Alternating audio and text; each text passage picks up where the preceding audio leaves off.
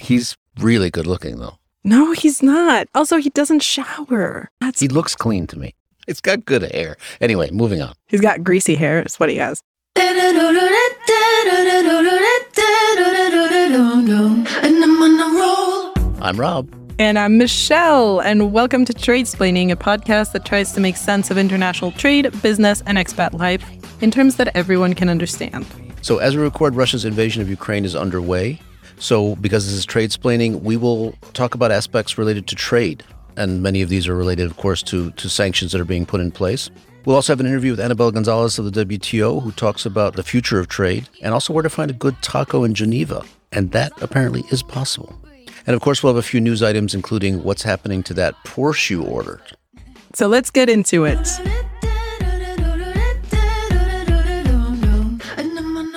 Before we get into the serious stuff, we did have some listener feedback about our episode, which was my debut, as you remember, obviously, because you heard it. One listener said, Good episode. Michelle did a great job. Rachel was dynamite. I just want to say I did not leave that review myself. I was going to ask that. No, that that wasn't, wasn't, me. I would have said Michelle was fantastic, breathtaking. outrageous. Yeah.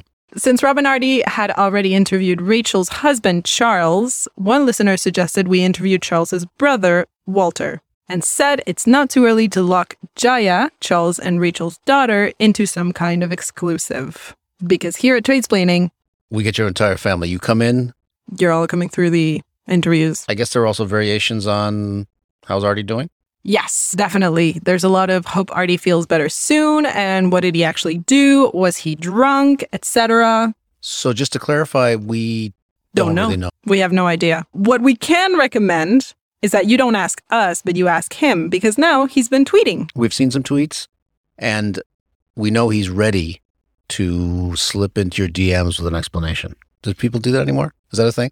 Very respectfully and gentlemanly slip into your DMs. And describe to you what happened when he went horizontal on a vertical slope. So tweet us at Tradesplaining and tweet Artie more specifically, also on our account though. Very good. Also, um, your listeners are wondering what kind of a group is listening with them. Who who's out there? Do we have any?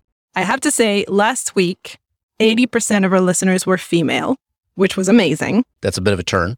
That's a huge turn compared to the week before, where 100% of our listeners were men. Yeah. And that also means that Taylor Swift is back in the Yes, top five. is. And I'm sorry about that last breakup. That didn't sound. Rob feels really bad about Jake Gyllenhaal. Anyway, other than Taylor Swift, our listeners have obviously been listening to the Red Hot Chili Peppers. These are guys I went to high school with. Thanks, guys. I know who you are. the Red Hot Chili Peppers fans.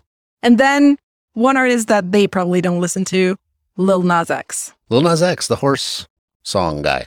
Yeah, more recently, the Devil song guy Oh, right, with the shoes. with the shoes. Rob is in tune with this generation, guys. Good for you, listeners of Lil Nas X. Before we finish the segment, I was just thinking about books, Michelle. Really? Were you also thinking about our sponsor, Audible? I was thinking about Audible. And uh, one of our guests, Charles, who we mentioned a little bit earlier, wrote a book which really examined the sources of some of the things that Putin was saying earlier. And then I went to Audible.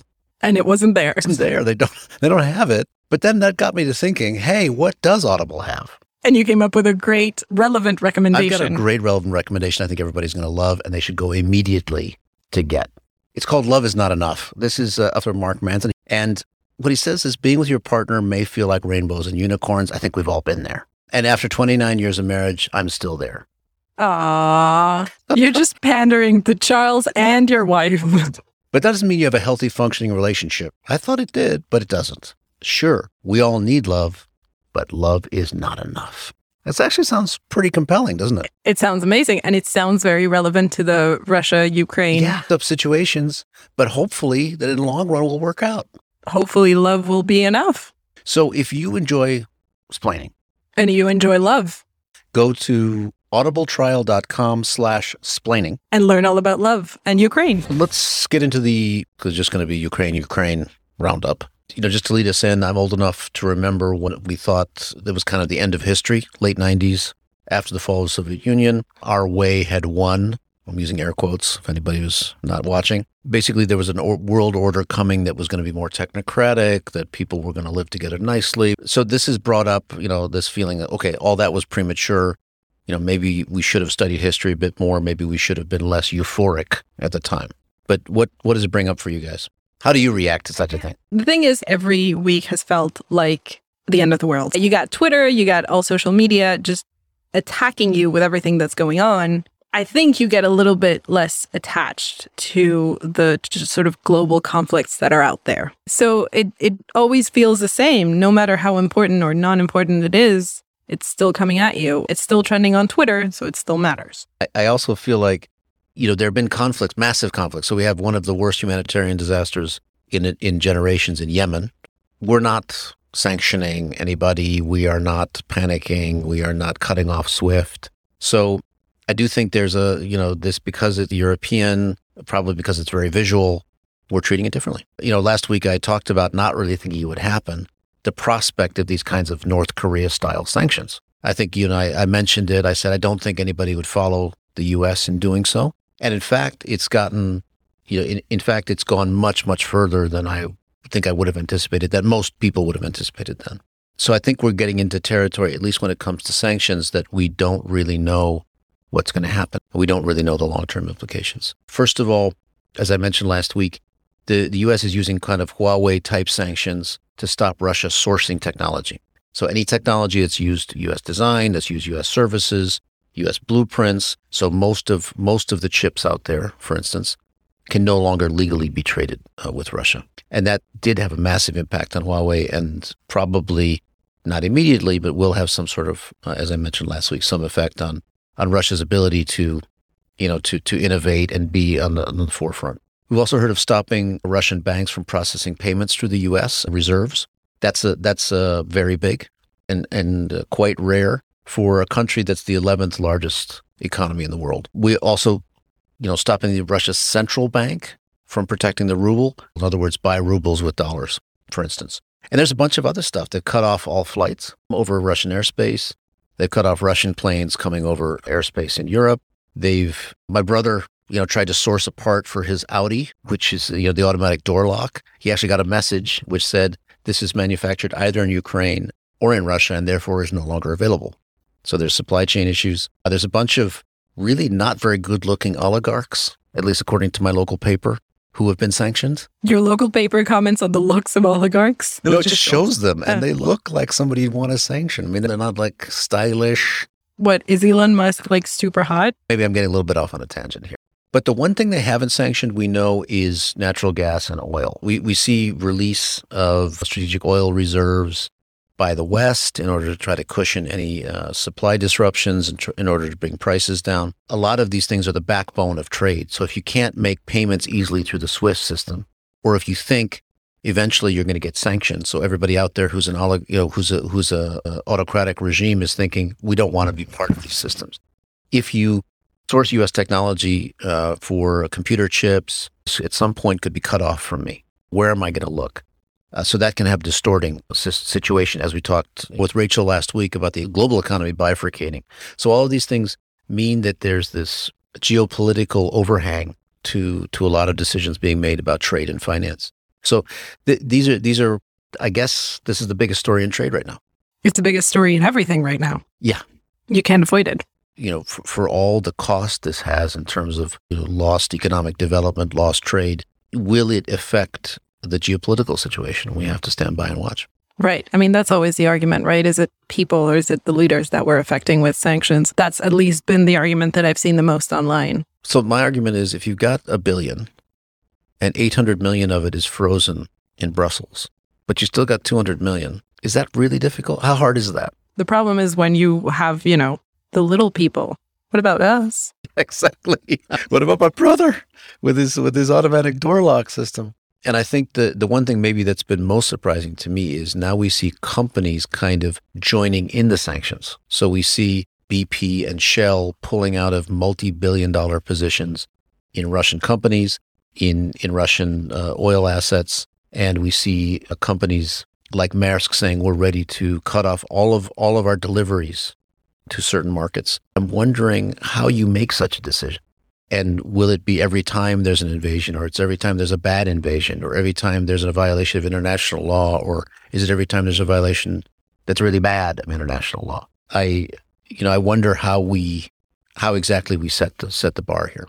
My question is how did we decide, or how did tech billionaires or big companies, how did they become this powerful to do this? Did you see that Elon Musk's satellite was on top of Ukraine to provide Uh, internet for everybody? Isn't it insane that a single human being on this planet, not a government, not even like the company, but himself decided unilaterally to just act as a government? I mean, that's a lot. That's a lot. I did not know that. Good. It's good, right? Yeah, yeah, it's definitely good, but shouldn't we be relying on, you know, democratically elected leaders instead of, you know, having these singular individuals that I mean, just as well as he could decide to put a satellite over Ukraine, he could have decided to put it over Russia or to help out on any, any side that he not. wants. He can exactly. decide.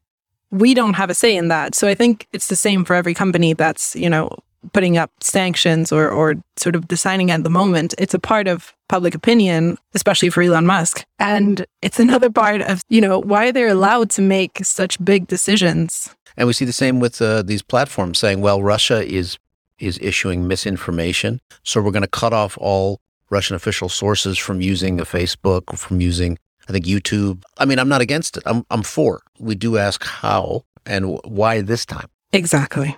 How about Switzerland making decisions, though, Rob? Good old neutral Switzerland. You're Swiss, I'm Swiss. so this is an area of obviously great interest for you.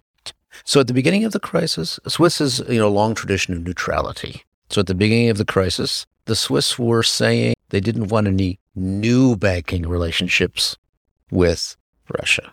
Over the weekend, actually, though, however, did they adopted all of the uh, effectively all the European sanctions targeting Russian certain Russian oligarchs. Certain others they didn't. There's a lot around in Switzerland, so They just targeted the ugly ones. did, did, no, the other ones I didn't target also are not great, and they're all dudes. Tinder for oligarchs must be awful. Although money helps. Maybe you, you're the Tinder swindler and you just invite somebody on your plane on the first date. That's, That also means that you sent your passport information to somebody you met on Tinder. no, you're not doing that. You're not like, hi, here's, my, passport. info." No, No. Here's my bank account too. Do you want it? No, the good thing about the Tinder swindler is that I would like if some guy was like, my enemies are chasing me. I need money. I'd be like, well, good luck to you. I got like 10 cents here. because as as I think we both have understood, love is not enough. not enough. Audible trial slash splaining. Get that book. So uh, yeah, in Switzerland, just to round out the point, they adopted all of e- all of uh, effectively all of the EU sanctions, and the issue of neutrality. I think it it came out on two sides. One side said neutrality does not mean inaction or no action, and then you have the other side, which saying neutral that sanctions is just war by another means. That's your UDC, your your right wing Swiss nationalists, and they also use this as a chance to ask for more defense budget. This could be a chance to really seal the deal for the American made F 35 fighters. Are we sponsored by them as well? Yes, exactly. Slash splaining. F 35. F35 slash splaining for a discount code on your very own fighter jet.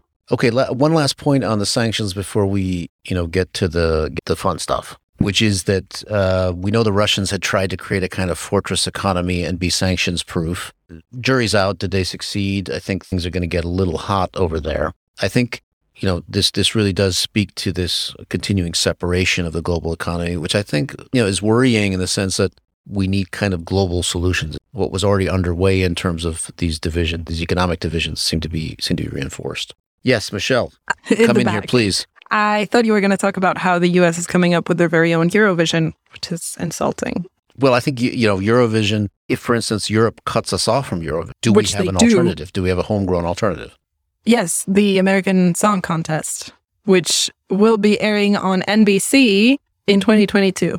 Unclear Really? as to when. Yeah, you can watch the American Song Contest, and instead of countries, it's states, because that's how the US does everything. But can it get to the same level of camp? I mean, Of can you can you do that right away? I No. don't think you can do that, especially not on NBC. And Eurovision, I guess, banned Russia. You know, now that we're on on the sanction, what was? Do you remember Russia's entry from last year? I do. I don't think it was that good. I don't think it's a huge loss. I think the biggest losses for Eurovisions would be Latvia, Italy, and Iceland, because Iceland is always like here to be punk rock and whatever. Latvia is always there to be super ultra camp. And then Italy just has like really good songs every year. Also, there have been some other, you know, really important developments. the state of New Hampshire banned Russian alcohol from state liquor stores. So the governor of New Hampshire said uh, Russian sourced alcohol may no longer be sold. What I did uh, learn after that is that many things with Russian names are not actually Russian. Stolichnaya, uh, unfortunately, I do believe that does come from Russia. No, you said it's not it's made from in Russia. Latvia. Because Ah. Latvia is the best. We did not rehearse this, folks. So Stolichnaya can still be sold in New Hampshire liquor stores for those of you up north there. Who want to accompany the Eurovision Song Contest with something that's also made in Latvia? Just a quick note before we begin this interview. We want to let you know that this was recorded before the war between Russia and Ukraine started, so obviously it won't come up in the conversation. Ms. Annabelle Gonzalez has served as the WTO Deputy Director General since June 2021. She's a renowned global expert on trade, investment, and economic development with a proven managerial track record in international organizations and the public sector. In government, Ms. Gonzalez served as Minister of Foreign Trade of Costa Rica and a number of other capacities, including Ambassador and Chief Negotiator, Vice Minister of Trade, and Director General for Trade Negotiations. She was also Director General of the Costa Rican Investment Promotion Agency. Uh, before that, she served at the World Bank as Senior Director of the Global Practice on Trade and Competitiveness, in WTO as Director of the Agriculture and Commodities Division, and in a senior role with Inter American Development Bank. More recently, uh, Annabelle was uh, working as a non resident senior fellow with the Peterson Global Institute for e- International Economics, where she hosted the virtual series Trade Winds, and as senior advisor to the Boston Consulting Group. Ms. Gonzalez obtained her master's degree from Georgetown University Law Center with the highest academic distinction and has published extensively and lectured across the world on trade, investment, and economic development. Okay, Annabelle Gonzalez, thanks very much for joining us on Trade Splaining. Thank you very much for having me. We start off, can you tell us a little bit about yourself and how did you end up in the field of trade and ultimately at the WTO? So I started working at the Ministry of Foreign Trade, several positions. I became uh, Vice Minister of uh, Trade. And after that, moved on to lead the investment promotion agency of uh, my country of- of uh, origin, Costa Rica. Then came back to the ministry as uh, ambassador chief negotiator of uh, FTAs. Then actually came to uh, the WTO as director of the agricultural division. Then decided to go back home. Did a short stint at the Inter-American Development Bank. Became Minister of Trade of Costa Rica for four years. Then moved to the World Bank. Led the global practice on trade and competitiveness at the bank. After that, went to the Peterson Institute and as an advisor of Boston Consulting Group. And then from there, I came to Geneva last year. So, so I've been in the trade arena, trade and investment for for quite a while now. And that's that's uh, somewhat unusual for those we interview, but you've gone in and out of different kinds of, of course, different roles, public, private, uh, international organizations. So last couple of years, of course, we faced COVID. Would you say it's changed your thinking about trade in any way? Have you become more optimistic, less optimistic? my view has changed in the sense that it's clear to me that the only thing that is certain about the future is uncertainty. You know, people Mm. always said that before COVID, but I think this has made it very, very clear. And that is true of the future of trade as well. We don't know whether, you know, the next major global crisis will be financial, climate related, or caused by a cyber attack or another pandemic or something. But if this pandemic is any guide, we can be certain that trade and international cooperation will be critically important to help us weather whatever crisis comes uh, comes our way. And let me just take the example for you know of, of this pandemic. Even as COVID nineteen severely disrupted trade and global supply chains, the value of trade in medical goods rose by 16% in, in 2020. In the case of face masks and ventilators, global imports increased by 80%, 44% for test kits and diagnostic reagents, and so on. So without international trade, it is hard to see how the world could have moved COVID 19 vaccines uh, from the lab to the production line, out of the factory, and into people's arms at record speed and massive scale, even though we are still lagging a bit behind in that area. So, while I recognize the uncertainty about the future of trade, I'm also optimistic that you know we can come together and foster international trade cooperation to help address the the you know whatever whatever crisis we may face. Yeah, I mean, I often say, you know, if we didn't if we didn't have trade, we'd have to invent it. I mean, what you say is kind of a good segue into my next question, which is, so we're uh, sort of at the beginning of 2022. It feels like maybe there's a, a, a reduction in, uh, you know, COVID type barriers and other things. So, what would you say are the two or three things that are on your mind that we should watch for 22 in terms of developments in trade? So the latest trade data, uh, which are for the third quarter of 2021, showed that the volume of world merchandise trade was up 2.7% compared to pre-pandemic levels. So merchandise trade has fully recovered after a sharp decline. In contrast to goods trade, services trade has has yet to recover fully to pre-pandemic uh, levels. So, you know, at this point, I think the, the trade outlook is clouded by, by several aspects like uh, regional disparities and lagging vaccination rates, particularly in poor countries, as well as uncertainty regarding the evolution of COVID-19 and its impact on, on economic recovery. And of course, and, you know, and this is one of the uh, issues that I think we need to pay attention to, we are facing supply chain disruptions caused by surging import demand, along with disruption in the production of, you know, automobiles, semiconductors, and other widely traded goods. So at the WTO, we still believe that supply chain disruptions will be temporary, but clearly they they are taking longer to resolve than initially uh, expected. I think one important question here is, in particular, whether there will be, you know, some of the current bottlenecks that we are seeing will lead to a more permanent shift in the organization of supply chain themselves. Another important area, which is also, of course, related to the supply chain disruption, is you know other other factors like uh, climate risk and geopolitical tensions, uh, technological disruptions, more inward-looking trade policies. So you know, not all of these forces will pull in the direction of less trade and globalization, and and clearly, I think another aspect that that is very important is the you know the role of trade in supporting climate change adaptation, and it, all of these elements will have uh, an important impact on, on trade this year. And for the, so, and the WTO itself is you know at the center of many of these things, but doesn't always get you know the best press. The need for WTO, the role of WTO, where the WTO is able to get things done, and even we you know I read a study which said Americans even they blame not trade but trade agreements for threaten for threats to jobs. What you know what what should we look at for the future of the WTO? I mean, I think it's going to be a, a good year for, for the institution itself, and and what you know what are we missing? What are we not explaining to people about the WTO they should know?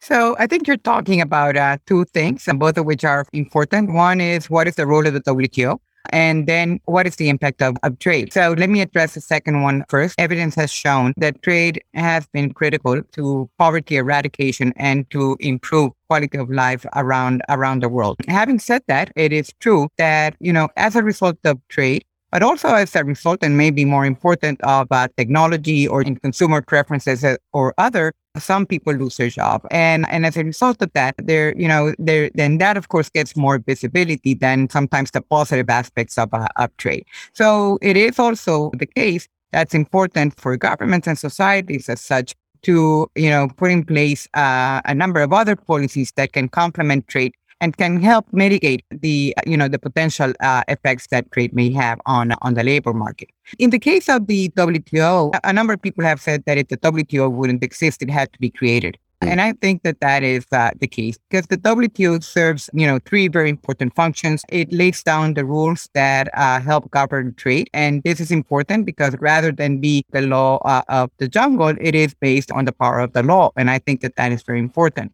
Second element is that it helps uh, sort out trade disputes um, among countries. And even today, with, with the challenge that the system is facing, countries continue to bring their disputes uh, to the uh, WTO because they value that a you know independent uh, third party can help them solve their, their trade conflicts. And, and then there's also a very important function in terms of monitoring uh, government's policies. It's clear that in the world today, the role of the WTO is even more important, if you wish, than before because there are a number of problems, global, you know, issues that need to be addressed. And we can think about, you know, we are talking about health before, we, we were talking about climate change, for example. And and here the WTO can have a very important role to play.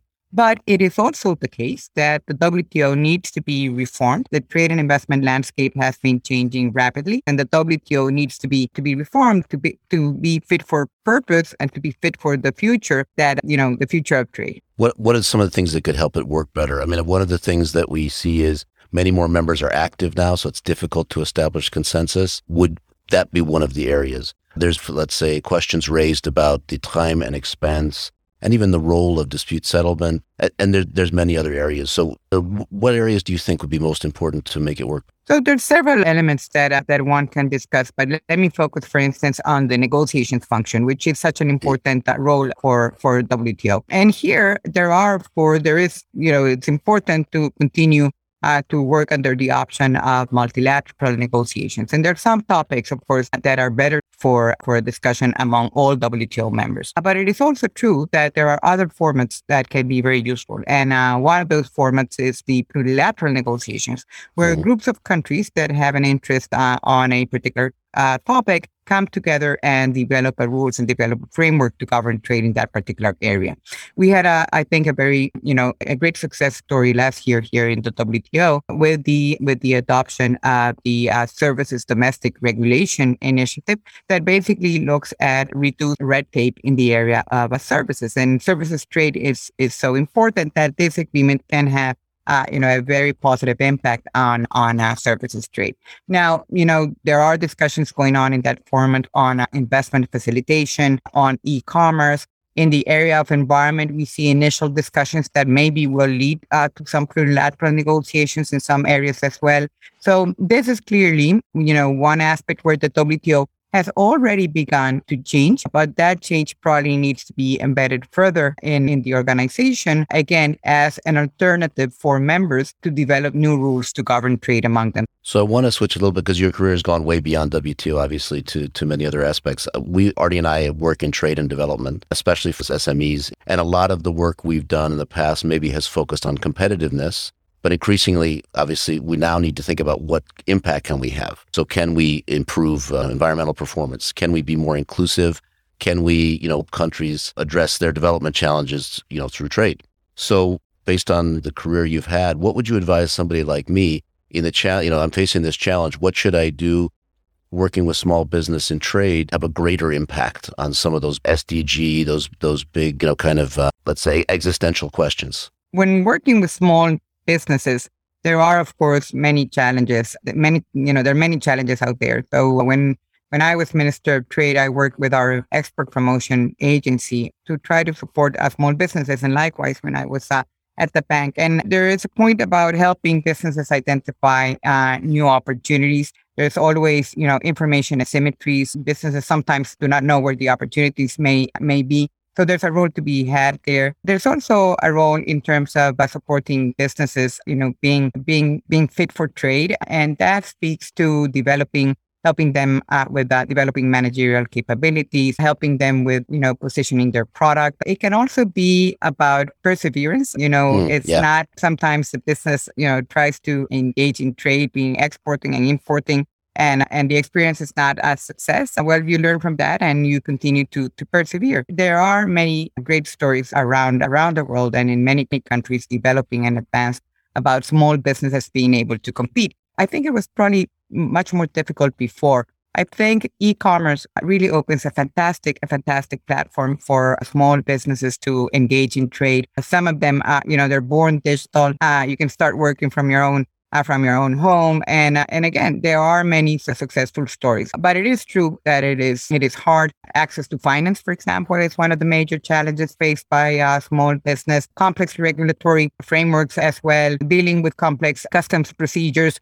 If you're working in the in the field of supporting small business, you you know you, you have your your work cut out for you uh, for sure. From the perspective of the WTO, I think that developing rules with you know the the perspective of small business in in mind is is very critical. And I always like to say that our trade facilitation agreement is precisely about small businesses, is trying to help small businesses, you know, navigate all the paperwork that is required to, to trade a lot of the work that we can do here at the WTO is with the with the objective of opening opportunities for for small mid-sized uh, businesses in, in developing and in advanced countries. I mean, Costa Rica often is presented as a as an example of how to do things right. The investment uh, promotion agency is seen as, as doing very well in terms of climate and environment. I mean, it's a country that's very, been very affected, but also managed it well. How does Costa Rica get it right? What have you guys done right that the rest of us are, are missing? Well, you know, I think Costa Rica has done many things right, but it also has, of course, a number uh, a number of uh, challenges, uh, like like all countries do.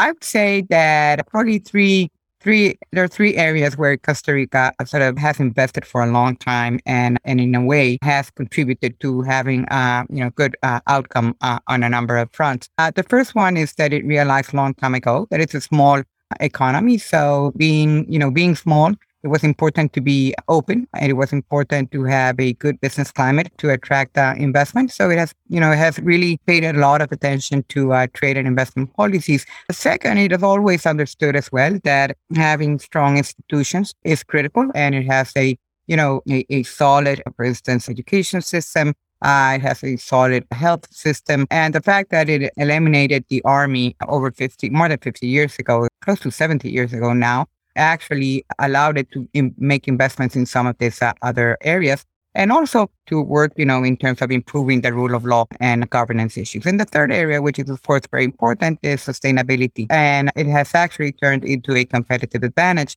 in a number of areas like uh, ecotourism, for example. So I would say probably you know, openness, institutions, and and a commitment to sustainability are are three important factors. Okay, just a couple more questions. So the last one, kind of on the substance, before we before I ask you a few questions about Geneva and so on. I mean, you started your career at a time when there were there were relatively few women at the at the level that you've reached. You know, I, I guess I ask, you know, do you think things have improved? What kinds of challenges did you face then? Do you think, and what would you, you know, in, in a way, what would you advise uh, the are women listening who, who want to do the same thing? You know, I, I think the situation has changed uh, for the, the, for the better, and it's great to see so uh, so many more women at the helm of international trade and economic institutions. You know, from my compatriot uh, Rebeca Grynspan at UNCTAD to Pamela Coke-Hamilton at ITC to Kristalina Georgieva at the IMF and of course, uh, to our own leader here at the WTO, Dr. Ngozi Okonjo-Iweala. Having said this, the critical question is not your gender, but whether you are the best person for the job. And this is confirmed also, you know, by research for, for the private uh, sector. I remember there's a study from the Peterson Institute that found that a company meeting, you know, the 30% threshold of women in the positions could add up to seven percentage points to its net margin. So it's not only you know, it's not only the right thing to do, but it's also from a business perspective, I think it delivers important returns. Again, because diversity, I think is is very important. So I would advise, you know, to to all of uh, your women listeners, you know, to continue to continue to work hard. Uh, there are indeed uh, some challenges out there, but I think there are much more opportunities. And I am convinced that for institutions, organizations, the private sector, bringing in diverse groups of uh, candidates to fill leadership positions increases the chances of finding the best person for the job. So I want to ask you a couple questions about expat life in Geneva. So most of the folks we interview, they're they're they're expats or the expats at some time in their life. When you have lived outside Costa Rica and looking back at uh, stuff in your country, what have you learned? What did you see that you you wouldn't otherwise have seen? I think Costa Rica is very popular, a very popular place, you know, abroad, and and people want to want to, you know, they really would like to visit the country, and that is something that I, of course, I, I, I knew that, but when you know when you when you go abroad, so I remember 30 years ago when you said Costa Rica, people said, "Oh, Puerto Rico," and said, "No, no, no, different place." Uh, today, you know, it's uh, it's a well-known country and it has a good image abroad. So so that's something that I've uh, learned over over the years. And then Geneva, I mean, it's it's uh, widely recognized as, uh, unlike Costa Rica, as boring. So, do you find uh, do you find Geneva boring, or is it a place you trouble in? It's it's probably not fair to compare a Geneva to you know to to to Paris or or, or New York, but I think Geneva is Geneva, and it has uh, many special things to it. You know, the beautiful lake, uh, but uh, it's also it's also the case that it has a great location. You know, you you know you can drive an hour and you're fantastic uh, mountains, and you're also very close to to you know to many other great places like you know Madrid or you know or Paris again or Milan. So so I like Geneva. I think it has a, a, a beauty of its own. I think. Yeah, and as I said, it's always. I mean, okay, I came here as an, as an adult with kids, but so I don't need to eat dinner at, at, midnight. But you know, you know, you can still get into trouble here. You know, and then the last one we ask, where above all, the the podcast is rigorous. You know, we do collect data. So, what is your favorite kebab? Kebab is kind of the national food in Geneva. We know that. What's your favorite kebab in Geneva? Well, I'm I'm sorry to disappoint you, but I'm not a very, you know, I'm not a great kebab fan. I prefer tacos. So I'm always looking for for tacos places. And I find I found some some good places here in Geneva. I, I like one that is called uh, Los Cuñados in Eaux-Vives. but there are, you know, there are certainly a few others in uh, in Pâquis, Catrin, and others. So so I go for the tacos uh, rather than the kebab. Fantastic. Actually, you're right, and it's that's improved incredibly since I first got here. Well, Anabel González, thanks a lot for uh, talking to us on Tradesplaining. Is there anything that we can direct our listeners to read or to to go to in terms of, of web content that uh, you know that is shows your work? Well, I think probably the best uh, place that I can send you to is my Twitter. I try to share my views on many topics. So, uh, uh, NLG at uh, Twitter. So that's that's it for the podcast. Thanks again for for being here. Thank you very much, Rob. Appreciate Thanks it. And my regards to Artie. Let's talk a little bit about this week in local news. You wouldn't believe this was true unless you lived in Geneva or, of course, anywhere else.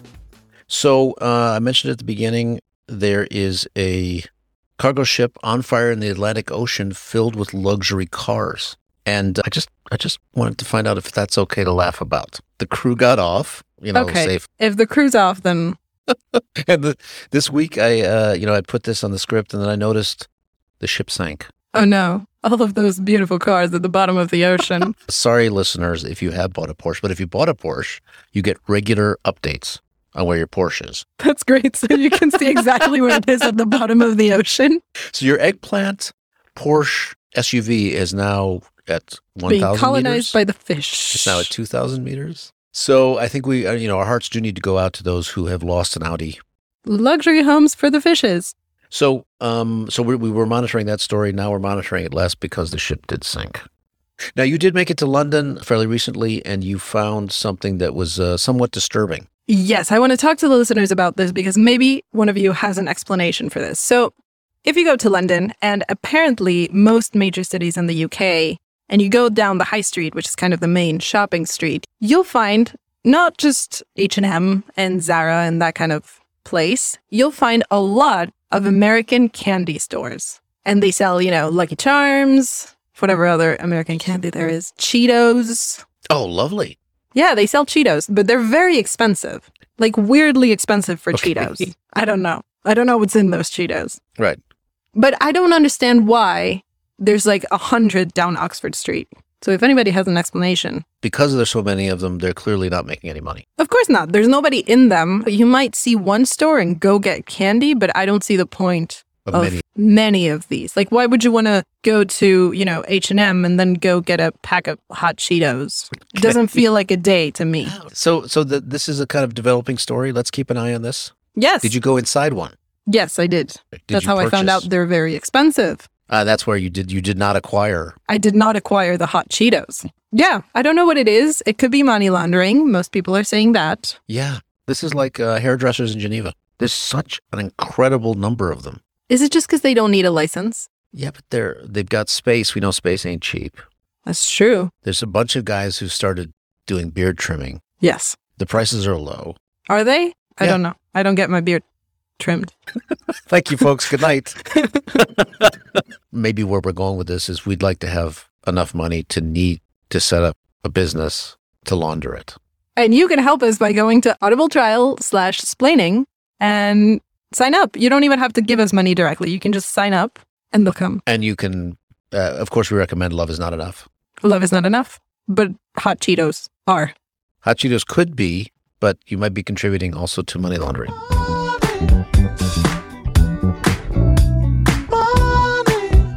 Well, folks, that about wraps up episode 29. We'd like to thank our guest, Anabel González of the WTO, for talking to us about what to anticipate in trade in 2022. That's right. We also want to thank Artie for forcing us to record this, but also for tweeting us most of the content. Don't forget to subscribe to the podcast if you haven't done so already to make sure to catch our next episode coming out very soon and hopefully with Artie this time.